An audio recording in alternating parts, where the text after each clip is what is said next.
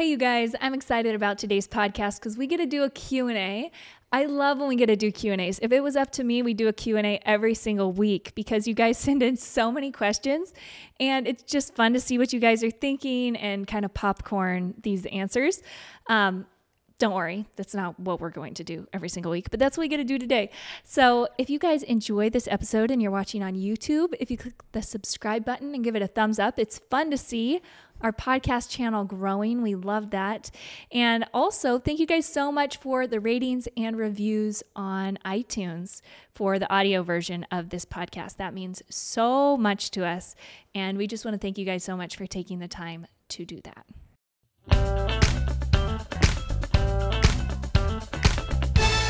The Now That We're a Family podcast. Katie, you are chomping at the bit, so to speak, for this episode. Well, yeah, I I'm don't curious- know why I'm excited. We just have tons and tons of questions we haven't answered. And as I was scrolling through these, I don't want you guys to think I'm getting my, like, d- don't get your hopes up. Like, this is going to be a great episode. Wow. It's just as I look through the questions, it's not like there's any big ones I want to answer. I'm just like, oh, that's interesting. That's interesting. Yeah. You know, makes you think. Yeah. Are you going to start? You want me to start? Yeah, why don't you start? Okay. This was kind of a fun one.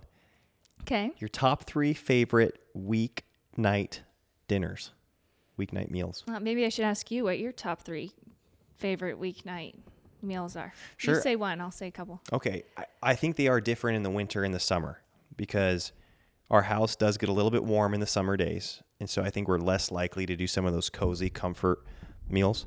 Um, Yeah, so- we don't have AC, so we'd like to keep the oven off. Exactly. So like taco salad is one of my favorite in the summer. There's one. Nice. There you go. That's good. In the winter, I would say I have this roast that I do that's really, really good. And I love to put that in the crock pot when we go skiing and we come home to that roast, and it's so, so yummy. Yeah. And I'll say two, and these would be, I would probably consider these more rainy day or cold weather meals. One is that tortellini soup with the sausage. That's really good. I That like that one, really good. especially when you make those biscuits with it. Oh, that's so good. And then the other one is that um, it's like that Thai chicken uh, soup on the noodles. Do you know what I'm talking about? Oh, yeah. And you put like Thai chicken Chili- curry, and then yes. you put like cashews and lime, Exactly. cilantro, and red chili flakes. It's another fun cold weather meal. You're right. like. I'm excited for cold weather, weather meals. I feel like we're kind of burnt out on the on the hot meals that we've had in rotation. But I mean, like go-to meals are hamburgers and tacos and sourdough pizzas. Yes. Love those. Okay, so this one says this person asks when kids ask why they are not in kindergarten or school, what is your answer? And I think they definitely have asked that. And I say, because mommy loves to teach you, and I don't want you to be away from me all day long. I'd really miss you guys. And they seem to like that answer, and it's true. Yeah. I don't want my kids gone from me all day, and I do love to teach them, and I love being um, the sole, like you know, being able to run everything by Elisha and pray about it, and feel confident about what we're teaching them, and not handing that over to someone else. Yeah, it's such a gift and a privilege to be able to homeschool. I know you can't do that in every country. Yeah. And so to be able to take advantage of that opportunity that we have here in the U.S. just seems like a no brainer uh, if you're able to do that. And it is just a gift. And so I think my parents always gave me that pos- that type of answer. It was because they wanted, like they wanted to, they preferred being able to be with us and they felt very capable of giving us a great education and setting us up for a successful life. And yeah i want to give that same answer to my kiddos. I think as time goes on they'll see some more of the theological implications to this decision and why we've decided to bring them up in the in a very intentional nurture and admonition of the Lord and have their education saturated in God's word and being able to approach literature, whether it's you know secular or, or not secular literature, from a biblical perspective, and to be able to approach the sciences from a biblical perspective and a Christian perspective. And of course, there are Christian schools that can offer that same type of um, education, but something that you can't control even in, in private schools is the influence the other the influence of the other children that, that you're that you're putting your kids around so there might be a great curriculum great teachers highly qualified great you know great education but then the the kids the time that your kids are spending with those other kids and what are they showing them on their phones and what is going on in those kids homes that they're then bringing into the school it kind of gets outside of your control and um, and so i think that those things our kids will learn later on. But right now, I love that positive answer. Just like, are you kidding me? Because we love being with you, love homeschooling you. Yeah, and I just feel like, yeah, like you said, it's outside of your control. Obviously, as we let our children go outside of our home, we want things to be more and more outside of our control. But at the ages that they're at right now, we want to be screening everything mm-hmm. for our children. And so we just don't feel comfortable handing anything over. Um, yeah, okay, so what's another question? This is just kind of fun. Okay, it's kind of uh, along the same lines. What is one of your favorite things about being a stay-at-home mom, and what is one of the hardest things about being a stay-at-home mom? Okay, so one of my favorite things is definitely teaching my kids because whenever they learn something new, I get to be there for it. And I love it. I have a lot of vicarious fulfillment. I tell Elisha this with, um, from my kids achieving things, and I don't. I, I don't think I push them too hard. I hope not. Um, but I, I greatly enjoy seeing them accomplish new things. That's very rewarding and fulfilling for me and seeing them get excited about what they can do. And then one of the hardest things about being a stay at home mom, um, oh my goodness, Elisha, I love all of it. Probably, I mean, mornings when I'm tired and uh, like on a weekend, and it would be fun if Elisha and I could stay in bed and like just hang out and have a slow morning. Uh, but you know, the house is up and popping, and so one of us gets up. And so we trade off getting up with the kids on weekends and letting the other person sleep in. Uh, but it does make it very sweet when we get to get a night away, and it feels very vacationy when we just get to lay in the lay in bed in the morning. So Yeah, you're right. I like that a lot. That's probably just a parent in general, but yeah, you're yeah, yeah, you're right. That is one of those things that is hard to. I'm sure people have figured out, especially since we because we actually used to put like shows on for our kids. yeah, last year. Yeah. that was like a big thing we would do. I don't know if people if the mic's gonna pick up you hitting the Oh, chair. all sorry about that. I Kind of don't like my nervous my nervous twitch over here. Okay, so I have one, Go for it. and it says, "I know I talked that whole time though." Well, so, I kind of asked it to you. so I'll ask you this one: Oh. um, Why do you no longer go to a home church, and how does your family feel about this? Dun dun dun Whoa. I mean, the primary reason we don't go to a home church anymore is because when we moved to North Idaho, well, I, I should say when we moved from Bend, that was the last home church we were a part of. We weren't really moving to an area that we were aware of any home church gathering that we would want to like proactively join. And so it just made sense for us to go to church initially where my family attends and where they do church. And then, um, then we ended up finding a, a different church that actually some of my siblings went to as well. That and we went there. And then when we moved to North Idaho, same thing. So we just didn't know anybody um, doing the home church. Like we never had. We, I guess we never had a stark conviction against like the non-home church gathering. No, And we so- don't have a conviction that like church should be in home at all. Yeah. So So that made it really easy to find a church that met in a building with like an elder board and a head pastor that we loved and joined them. So yeah, And like, what does our family think about it? Our family loves our church. It's the same thing for our family. Home church was never a conviction uh, for either of our families. It just has so happened to be at different points of our life a great church and um, body to be a part of. But that's it. It was kind of irrelevant to us whether they met in a building or a home building. yeah. So There you go. Okay, ready for this one? Yeah. This is another serious one. Okay, let's hear it. Do you do anything when your kiddos lose a tooth? Honestly, Uh, this is funny. don't. Yeah, we actually don't. Uh, Tooth Fairy Teresa does, though. Yes, this is one of those ways that we're subtly lying to our children. No, we aren't. They I'm know. teasing. I'm teasing. uh, yeah, we don't. Yeah, we don't propagate the whole tooth fairy coming and delivering a a, a reward for their tooth. Well, we kind of tease about we, it. We joke about it. We joke about joke it. about They go, it. no, it's daddy and mama. And we go, do you know it's daddy and mama? I mean, they know it's us, obviously. But My handwriting's pretty specific. It's pretty. It, it's hard to hide who's writing the notes. But yeah, so Leon's the only one that's been losing teeth, right? Lucy's Or- lost oh, Lucy's lost two. Okay, I guess I didn't write her notes. I've only written notes to Leon, given him. This is the thing. Sometimes our kids get lucky because we'll be digging around for quarters or any loose change, and we won't be able to find it. And they'll wake up with like a five dollar bill under their their pillow, and then the next tooth they wake up with a quarter. So they we really keep them on their toes. yeah, they also don't have like a super great concept of money at this point right now. Like a, a bill, like cash is cash and a coin is a coin. Um, Leon's starting to, you know, he can count money and stuff like that. But the other kids, they're just stoked to have something to put into their pig, piggy bank. So we don't have a specific set amount of money. Tooth Fairy Teresa always delivers um, the note with the cash, and Elisha started it, or the money, and Elisha started the Tooth Fairy Teresa thing and just wrote this long old uh, story. Basically, we write them little stories about what Tooth Fairy Teresa's been up to and how she's proud of the kids and what they've recently accomplished and who she hopes that they're going to grow into being.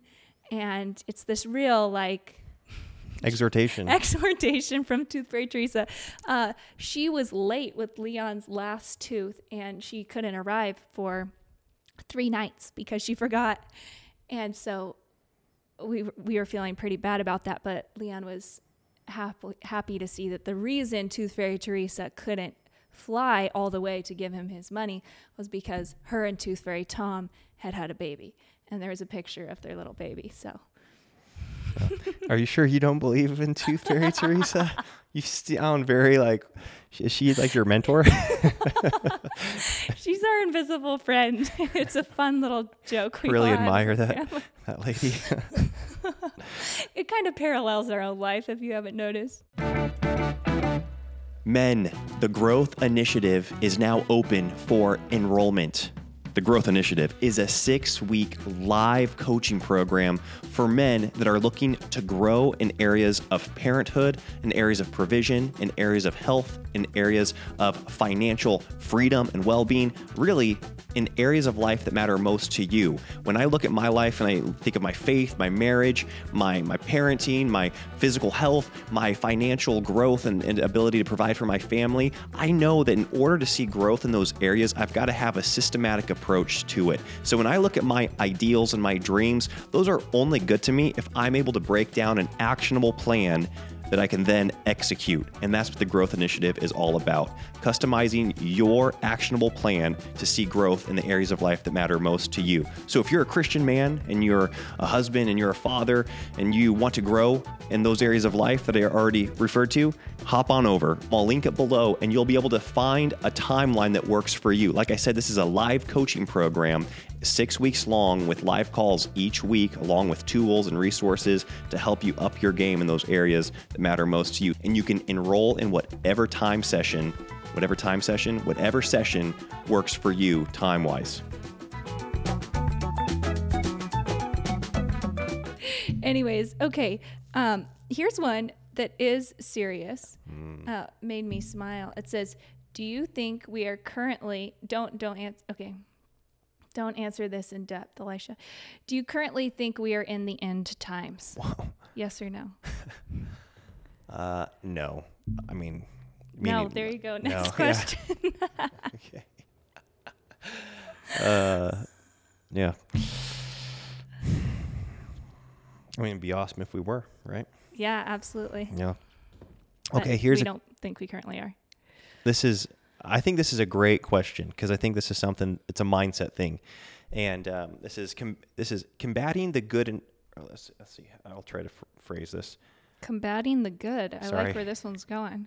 I think it's I'll say it and then maybe we'll kind of like it's not she it wasn't phrased like a question. Okay, so Okay. combating the in quotations never good enough mentality regarding our idealism plus our reality. Okay, so how do we combat living in that gap between our reality and our ideal and it never feeling good enough? Yeah, that's good. I think you should speak to this because we were literally just talking about this last week. Yeah, the reality is is that that gap is always going to be there regardless of how rapid you grow or what levels of success you achieve. And so this is a great question because that never good enough in quotation marks is what needs to not be removed from your vocabulary. It's bizarre how we've hit goals that we set 5 years ago and what do we have now? We've got bigger goals. We've got bigger ambition. We've got things that we we want to accomplish in our life. And our tendency as humans is to live constantly in what Dan Sullivan calls the gap, the gap between where you currently are and your ideal, your goals, that horizon. And it can be a really discouraging thing to hear that, oh, the horizon is always moving. Like, I grow my income by 20%, but then now I realize that in order to have the quality of life that I actually want with my kids or to take them on the trips I want to have, I need to grow another 20%. And it's always always out in front of you. Or I wanted to hit this level on my fitness and I hit it, but now I want to I want to be there. And and that's just a really discouraging place to live and it's not one living from a place of gratitude which even as christians even yeah, as christians that is one of the paramount characteristics of a Christian is living from a place of thankfulness and gratitude for all that Christ has accomplished on our behalf spiritually, the salvation that He's done for us, um, and, he's, and He's accomplished for us. But then all the material things, every single breath and every you know particle that we ever encounter here in this world is held together by Him and created by Him and for His glory. And so I think we should live from a place of gratitude all the time in that. But then when you personalize it, you're like, yeah, but I've got personal goals, right? I've got things that I want to achieve in my life.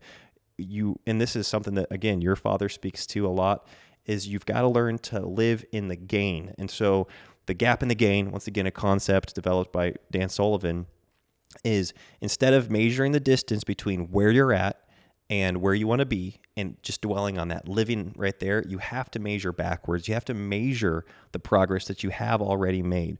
Whether that is maybe it's not monetary yet but you have made progress in your schooling or in the foundation of building a new business or in you know expanding your work experience so that you will someday be able to grow your income. But you got to measure that progress and then live in that space. Live in that space of measuring the gain. You're like look at the gain. Look where we were 3 years ago. Look where we were 3 months ago. Wow god's so good.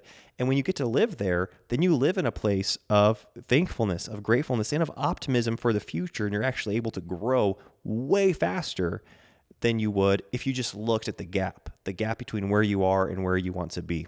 Yeah, and that's where we're the most content too, because we can't help that horizon continually moving. You know, the heart of man is never satisfied, and obviously we can we can be satisfied in Christ, but there's this natural part of us where we are it's all about the journey and we're supposed to continue journeying. And i think that's why the horizon continues moving because we aren't supposed to be in this state of just staying the same. We're either going backward forwards or going backwards. And so we should really consider it a blessing that our goals continue to grow, that our desires continue to grow and always stay out in front of us because that forces continued growth.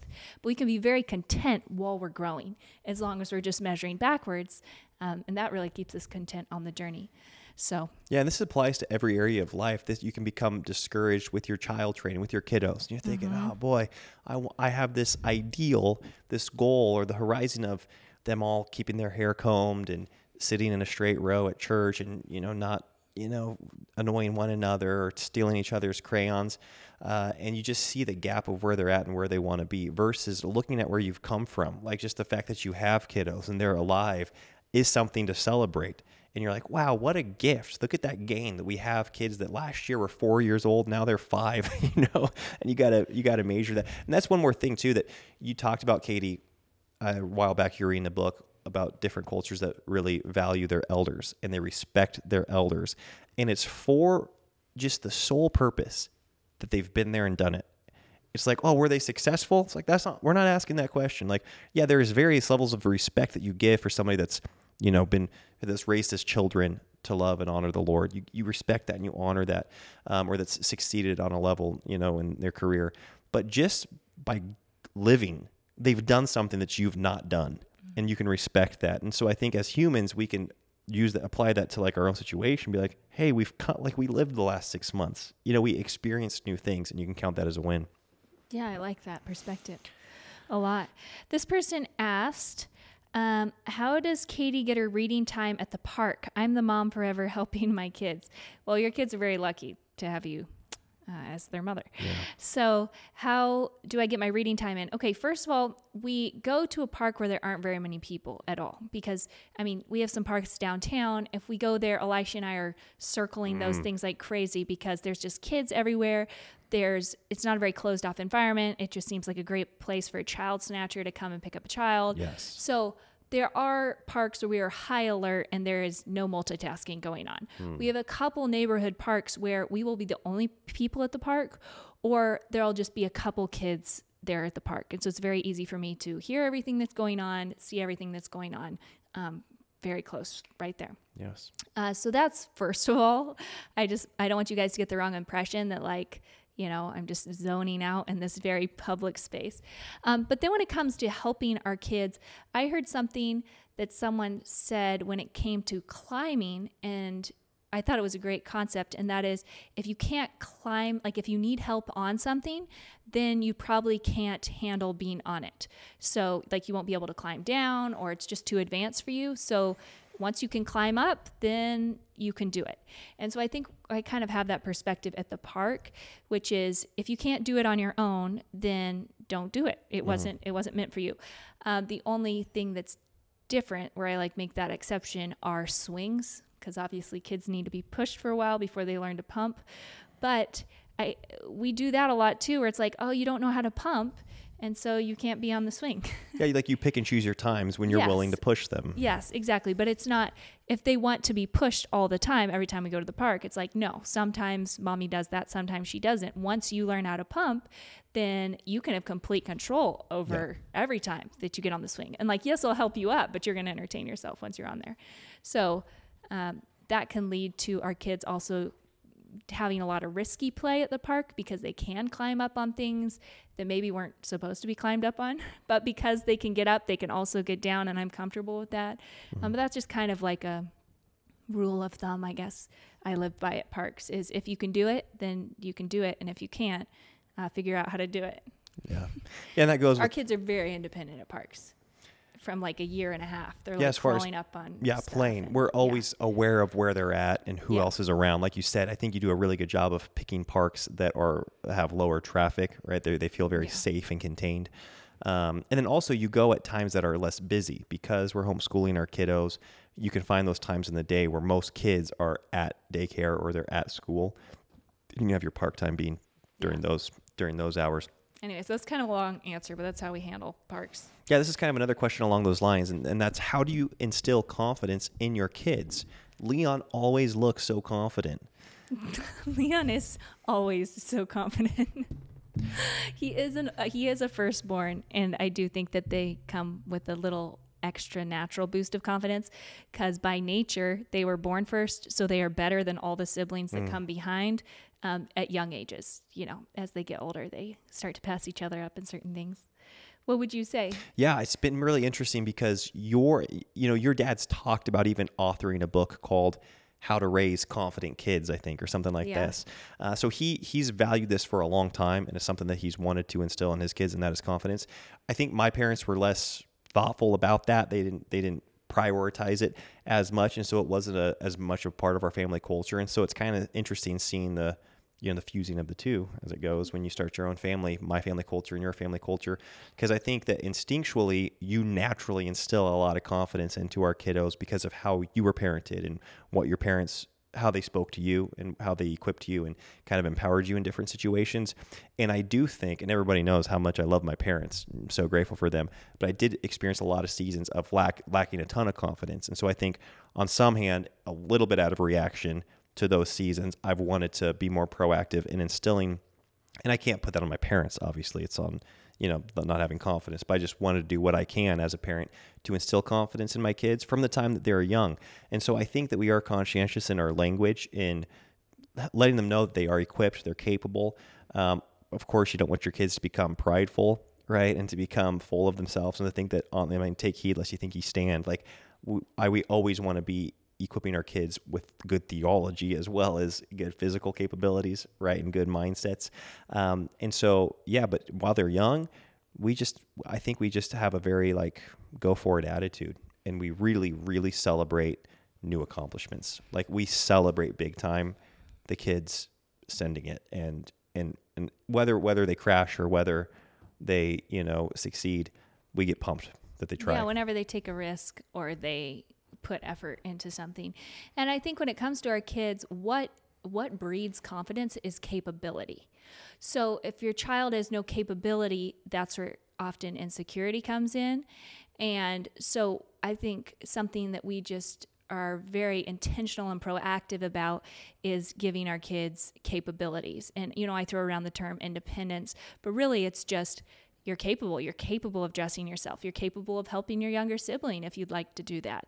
Um, you're capable of jumping on a trampoline. You're capable of writing your name in cursive. You know, all these little things are capabilities that are building into their confidence and who they are. And then the other thing, a big part of confidence too, though, is you need this fear factor. You need to take a risk. You need to get outside your comfort zone because if you just keep doing capabilities inside your comfort zone, this is true for any human. Yeah, life. Then you start to get insecure because everything looks really hard. You haven't gone outside your comfort zone in a long time. And so it looks really scary. And kids naturally have to push themselves outside their comfort zone a lot, just physically and mentally. And I think as adults, we have more the luxury, unfortunately, of not needing to do that. And so we have to choose to do that for ourselves. But I think that that's something that we are. Um, just as a family constantly trying to do is be like are we getting comfortable we need to get uncomfortable again we need to take a new risk we need to grow in a new capability and that brings confidence Yeah, that's good. Uh, I think I asked that one. well it's okay you you have another one No, do you? yes Go for it. when the bible says okay this is just off the top of my head. I probably shouldn't do that when i'm trying to explain what the bible says but okay. The two become one. So this is in air quotes you know it's referring to where scripture says that when two people get married they become one flesh. Um, what does that mean in terms of sin? And i don't know what a i don't know what you would say to this.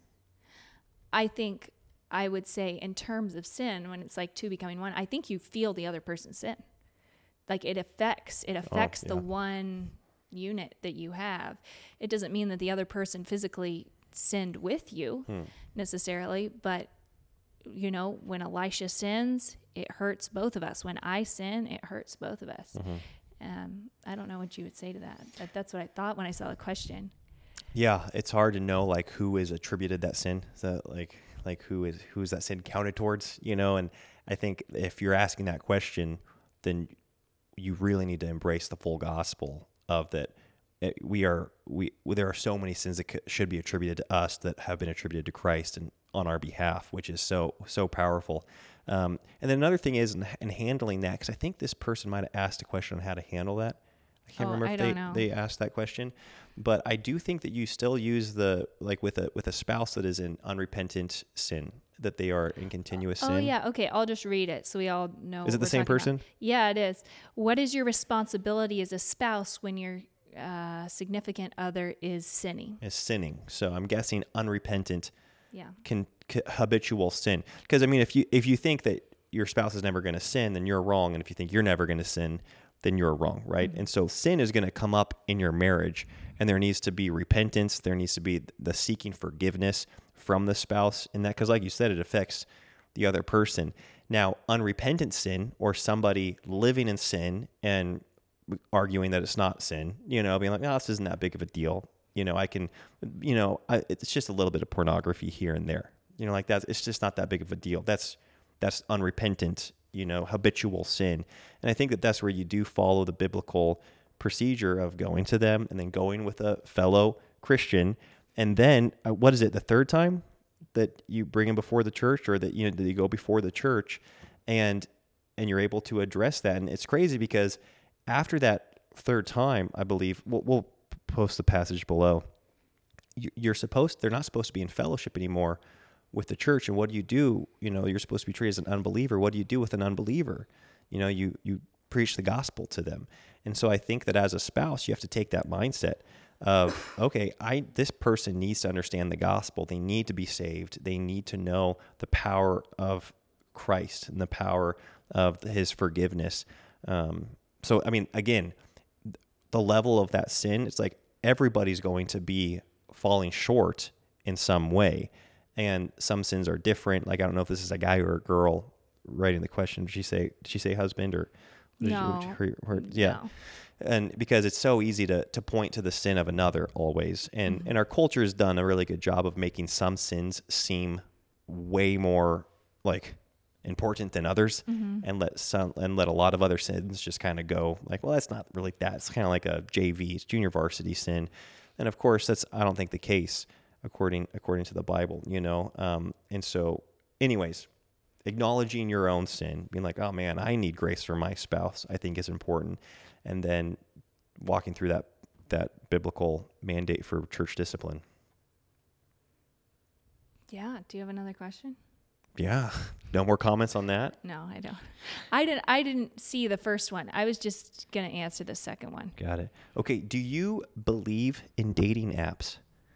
I don't know if I believe in dating apps. It's not like part of my doctrine, but Do you believe in their existence? I believe they exist. Uh, some people very close to me um, use them, and I don't think there's anything wrong about using them. Do I think like sometimes they work out? Yeah. Do I think a lot of times it's kind of defeating and like a bummer, and I've seen people get really bummed out using them? Yeah, but that's just kind of navigating the space of life being single. You know, it's just tough being single. And it's tough, like, seeing someone's profile online and thinking they're a great person and then meeting them in person and being like, what a dud, you know? And so, obviously, there's a lot of that because you could really posture online. And so, you're just going to have to go, go through a lot of like probably meeting duds in order to find a great person. But do I think it's wrong? No. I just think it takes a lot of energy yeah. But it, it's just hard to find a spouse. It I don't is. know. I don't I- think you need I- to be restricted to your No, local demographic no either. doubt. Like back when I was, you know, dating, it was mainly Facebook Yeah. where you'd meet, you know, like-minded friends or, you know, you'd click on the little picture and you could see everyone that was tagged. And Mm-hmm. um, I went out on a couple dates with guys that I met that way. Mm-hmm. And I think it can be a great place to meet like-minded people, like the online world. Yeah, I don't know why you wouldn't util- utilize that resource. You know, There if you, you are if you are single and you're desiring to meet somebody, And obviously, Uh, some are more just like hookup apps, and m- some are more like legitimate long term relationship Sure. apps. yeah, yeah. So obviously, be wise in which apps you're using. Yes. Um, but yeah, why wouldn't you use those resources? You know, if you want to find somebody. Shall I go again? yeah. Did I do that one? Or I, you did I that asked that one. Okay. I think You- you're stumbling I over just- there.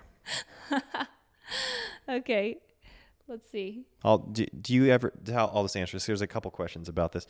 Uh, Did you ever date long distance? If so, tips please. Oh man, dating long distance. Yes, we did. Yeah, you.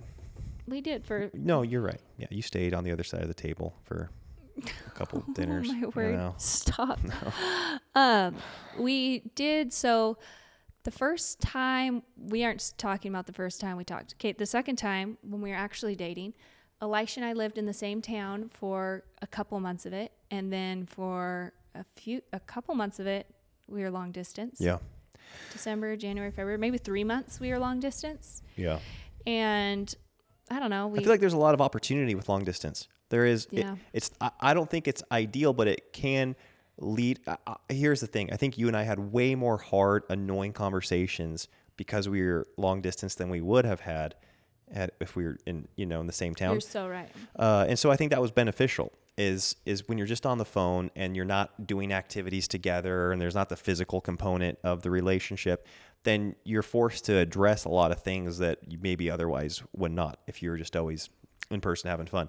And so I think that that was actually helpful for our marriage. Like it did make the dating less enjoyable. But we've said this time and time again on this podcast. Like marriage was a blast. Like from from day one of our marriage, it was like a relief from dating and engagement. it, and people are always like, "Oh, was that first year hard? You know, the first year so hard." And it's like, no, dating was hard, and engagement was really was really challenging. And so um, I think a lot of that was because of just like the we had a lot of knock them knock them down, drag them out. What is it? Yeah, knock down, drag out Yeah. conversations. Yeah, over the phone that were just not fun. They were work. Um, but I think it was helpful long term. Yeah, it really helps improve your communication. But then at the, on the flip side, if it's only long distance, I think there can be uh, um, this this you think th- that you think that you're connected because you're able to connect on all these big conversations. You're like, wow, we agree theologically, we agree with our philosophy and our ideals for life, and then that tension in person, you're like, wow, this isn't like I thought we talked about this. Like, why do you respond that way? You know, in like even just seeing how like the person you're dating interacts with the server at the restaurant, kind of like what the heck? Like you don't get to see that over the phone or long distance, right? Well, yeah, you don't see like if it rubs you wrong when Yes. you're around each other for four or five hours, we're like over the phone you were just flirting and it was all fun. Elisha and I did have not each other, but we both had long distance relationships, so we're primarily long distance. yes. and that at least in my experience you i thought i you know liked the person but then in person there were just some huge things that were lacking hmm. that i just was unaware of because i sold myself this like fairy tale in my head hmm. that was because I, I wasn't based in reality it was just online Got it. so Yeah. Yeah. know. Yeah. I think similar to me, whereas like, yeah, it seems so easy and good over the phone, online, and then just the like the mechanics of living life. You know, mm-hmm. all of a sudden it's like you're waiting for somebody like to get ready, you know, and you're out in the car and you're like, why? Like all of a sudden those little things that you don't get to experience unless you are doing things in person start. It, it can reveal a lot more about how you actually click and what that and dynamic okay, is. one more thing. You really want to see the person in person around their family, around their friends, and likewise have them around your family No and doubt. your friends, and have other people looking into the conver- into the relationship, because that's something that the online world you can really be ice. It can really be isolating, and Mm. you don't get a good grounding of what's that person like in real life in their sphere or yours and you don't get other people's advice we had a little too much advice um, but you know overall overall it was all good so anyways That's a good point because yeah you kind of want both and somebody that can be really comfortable talking on the phone or FaceTiming or writing text messages and they seem like they wax, you know, eloquent. Is that how you say it? yeah Waxing eloquent. And then they get in person and it's like your your mom or your dad ask them a question and they just give one word answers and you can be like, What the heck? Like, why didn't you answer that the same way? Yeah. You know, you answered me. Come on. What's your deal? Okay, someone asked about. Um, I, I saw it earlier and I can't find it right now.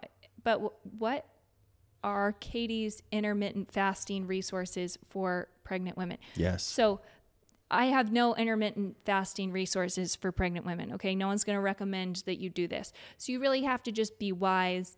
Um, as far as you need to know the health of your body, you need to know what's a healthy weight gain for you so that you can make sure that you aren't stalling weight that you should be gaining.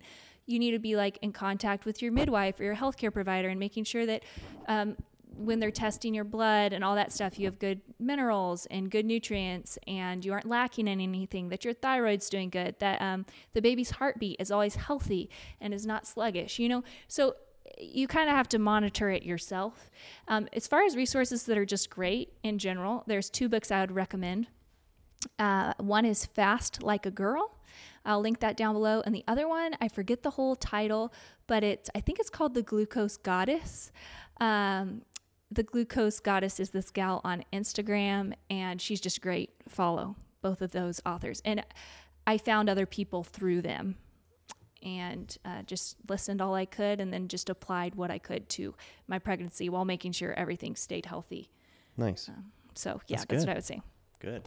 Yeah, you're an inspiration with all that. That's good. That's in, that's incre- that's improved the quality of our overall home life, which I'm grateful for. Oh, okay. yeah. Real quick. Okay. One more thing because Yeah. I saw this too. Am I still intermittent fasting breastfeeding?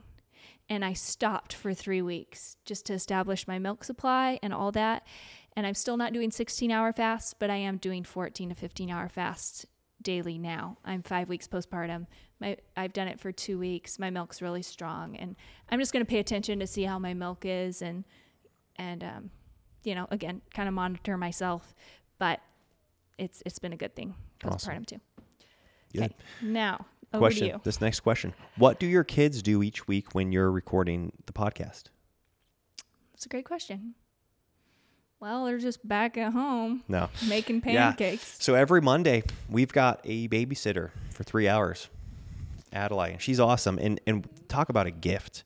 I think we met Adelaide within a few weeks of moving to North Idaho, and that has been such a blessing to our home. Yeah, I put out a plea on Instagram for a babysitter Mm-hmm. and met a friend, a, a really good friend had a friend. Yes. And that friend had a, how old was she? 15 year old daughter who's Yes. just incredible and started with us when we had three children. And now she's home with five of them. Mm-hmm. Yes. Just handles them like a champ.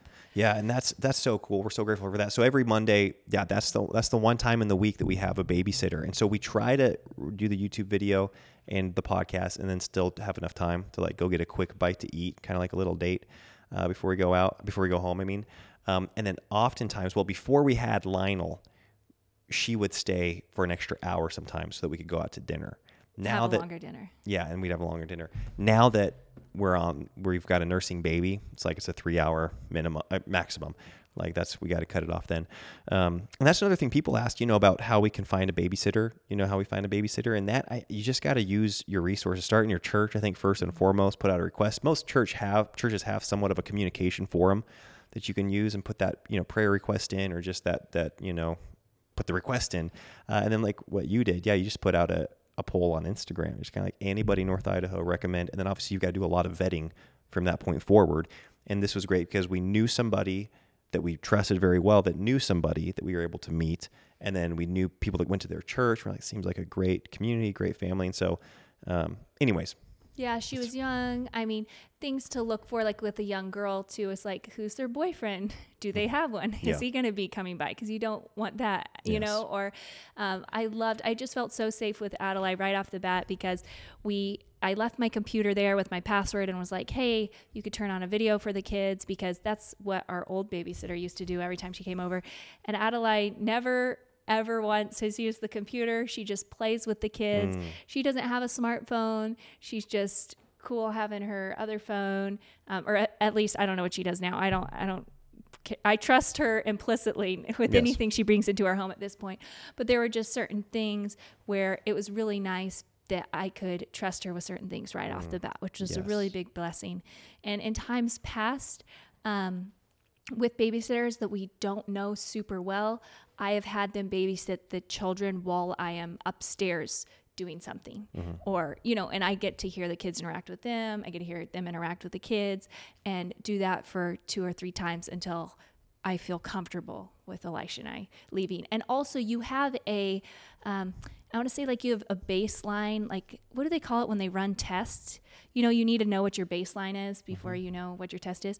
Anyways, I have this baseline for how the kids respond when they're there, how the kids respond when they leave, what the children tell me about what happened, because I already am aware of all of it. And so then if Elisha and I go on a date and I come home and one of the kids is, you know, if if something were to happen, I feel like I would have somewhat an, an idea of something went wrong, yeah, you know. no doubt. And so that's helpful. It is good. Okay, how about this, Katie? Are you planning on your children going to college? Well, we're definitely planning on all of our children getting their bachelor's degree. That does not necessarily entail going to college these days. Um, and especially when our kids are, you know, 18 years old, who knows where we will be technology wise or where college will be. Yeah, or culture wise for that matter. Yeah, all of these things, you know, we're just so I think we hold very loosely um, the thought of which children might go to a physical location for college, but having them all achieve a bachelor's degree is something that I really want to be a part of our homeschool. What what, what are your thoughts? Yeah, I uh, uh, same thing, and ideally, you know, sooner than what is normal. And I think Yeah. that so much of that college work can be done when they're still a high school age, especially when you can do it online from home. So if we're going to be homeschooling, I think at this point our goal is to have a lot of those those last years of high school be college online. Um, but I, I know that we don't want them to get what would be considered like a typical college experience. Like we don't want them to be going to a four year like university and the boys being in a fraternity and the girls being in a sorority. Like we don't want any anything to do with that. Um, or anything even resembling that, I think. And so, because I know there's a lot of like levels to even that experience. And so, yeah, I think that's where we're at with our kiddos now. And that's, I mean, our kids are young. Something that we do so we could change our minds, you know, obviously between now and then and lot, the lots right. of things could change. But I think something that we do want, we do feel compelled to at this point is to not uh, limit our, do what we can with the, within our capabilities of giving our kids as many opportunities and options as possible when they are young adults. So I don't want to make a decision for my kid when they're eight that college doesn't matter and that they're not going like well you're, you don't need college you can just be an entrepreneur that's what i did and and have that dictate the rest of their schooling i think it's kind of being a little bit unfair to the kid of course there are going to be things that you can't give your kids every opportunity so you have to draw the line somewhere but it does seem like that's one that you can just give them at least the baseline academic opportunity for uh, of saying like yeah i want them to be equipped and capable of excelling in the college space and ideally just having that bachelor's degree knocked out sometime around the, the time they graduate from high school. Yeah. So I graduated with my bachelor's right after I graduated high school. It's a very doable thing to be able to do. And I feel like the bachelor's degree is the new high school diploma. Uh, it doesn't really get you that far, but a high school diploma, you know, obviously we're both entrepreneurial. So we'd love for our children to just think of think in terms of a value add mindset, not a hourly um, hourly based mindset, maybe um, like our sons specifically. But yeah, like like you said, we don't know what what they're going to want to go into, and we really want to set the expectation right now for our children that they are getting a bachelor's degree. And that can change, but I've seen a lot of parents say, okay, college is optional, and then their kid's 15 years old and not having anything better to do with their life and being like, well, I don't want to go to college. You said it was optional, it wasn't really important. I want to drop out and do X, Y, and Z. And so we just want to set the expectation early that, like, hey, you guys are going to be doing eh, school and academics are going to be your primary focus until you're 18 years old. Okay, so we we have you that that long with academics. Yeah. And then we can, you know, we can change our minds. But I think it's easier to change your mind that way than to sell your kid on like more years of schooling. If that Later on. Later yeah, on. You know what. I mean? I'd rather sell an eight year old Yes. on this is your academic runway than try to tell a 15 or 16 year old that wants complete independence that they have two more or three more years of, you know, full time school. Yeah. So Yeah. we'll take it kid by kid, obviously. Yeah, and I think a pro of doing that bachelor's while they're still at home is you get to navigate with them some of the content that might be a lot more secular and and just less helpful, you know, to their walk as a Christian. Even you know, if you are dealing with that, ideally you even find a very good Christian university. And then if they choose to continue their education and pursue postgraduate stuff, usually that is far one, the environment there is far less party heavy. Like the kids there are not It's less in those programs. Yeah, the, the kids in those programs, even if they're at the universities, are a lot more serious about just being there for the school, the schooling. I mean, and the and the education. Um, and you're dealing with less, um, yeah, po- like politically charged and morally charged content if you're in a graduate program. If it's in a field, obviously that doesn't pertain to that. You know, if Yeah, you're, if and- you're in a field that is like overtly or pursuing a field that is overtly like liberal or you know And hopefully our kids are just more grounded at that stage of adulthood too. Yeah. In what they believe. Yeah. Okay. Katie, do you have any more? Yes. Let's hear it. Um, okay, this person asked, What do the kids do while you nurse the newborn? So we just did a video on our current like screen free activities that we do. Uh, but primarily they read to me, they practice their reading. We all love that. Uh, that would be Leon and Lucy, and our six year old and five year old. And then they knit while they sit next to me. They practice their piano while I listen to them. They play outside at the park while I nurse. They play with Lincoln logs and mag tiles on the ground while I nurse. They color pretty much anything. like like it's funny. I would have thought that I would feel restricted nursing or whatnot, but it actually just is a great opportunity that they can have my full attention and we can, you know, learn something together. I can read to them, I can read aloud, you know. You could do a lot of things sitting down, I found. Yes. I can live my whole life from the couch if I wanted to. so yeah. Whoa. That was it. That was abrupt. Well, I got a bubble in my throat, and so I just had to stop immediately. okay, this is the last question I'm going to ask. You can ask Oh, wow, one after this if you want. Only one though. This is my this, but this is my last. Does Katie take all the kids out to run errands weekly or does she wait until Elisha is home so that she can go alone? What would you say? Uh, it's a little bit of both, but primarily you do as much as you can by you know, ordering groceries. Primarily, his From the wife couch. doesn't leave the No. couch. No, well, Yeah, exactly. You do as much as you can from the couch. I would say I don't know if it's a weekly thing, but you like I mean, yesterday you took the afternoon on the weekend a lot of times. I think You'll- it's probably twice a month. Twice a month. Like yeah. I'll get a hankering to get out and I'll be like, "Hey, could I, you know, run and do some errands by myself?" Yesterday I went to our our health food store that was you know, it's like got all the specialty items and you just kind of wander around and it's quiet. And so that's fun. I did that. yeah. Um, sometimes I'll I will go to Target or if I need um, clothing, which typically happens probably about like a- once a year when I have a baby. now every once in a while though, you know, I'll be like, oh, I feel like I'm in a new size. It sounds fun to go get a couple new items. Can I just go try on some clothes by myself? Yeah, we don't like driving around. I hate driving around. Yeah. And so we so we're either all doing it together usually.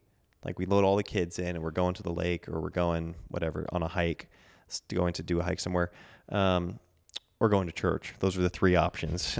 um, and then yeah, most like if there's like a last minute errand that needs to be ran, it's usually me like on my way home. We have the one car, so usually I'll just like call Elisha and be like, "Can you grab this or can you stop by here?" Yes. Cuz I think you, that's that's the thing is that you don't want to do stuff. Like you don't No, and the other thing is, is like I really like Elisha, and I really like hanging out with him. So if he's going to be home with the kids, then I would rather be home with the kids and him ninety nine percent of the time. It's like, hey, like Elisha will bring up like, hey, do you want to take the car this afternoon and go do something? I'll do this with the kids, and I'm like, well, can I join you guys? Yeah, exactly.